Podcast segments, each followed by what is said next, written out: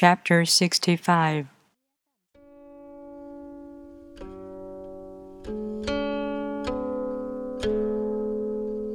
The Asian master didn't try to educate the people, but kindly taught them to not know. When they think that they know the answers, people are difficult to guide. When they know that they don't know, people can find their own way.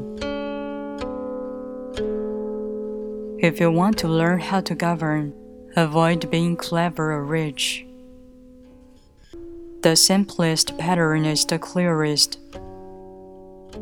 Content with an ordinary life, you can show all people the way back to their own true nature.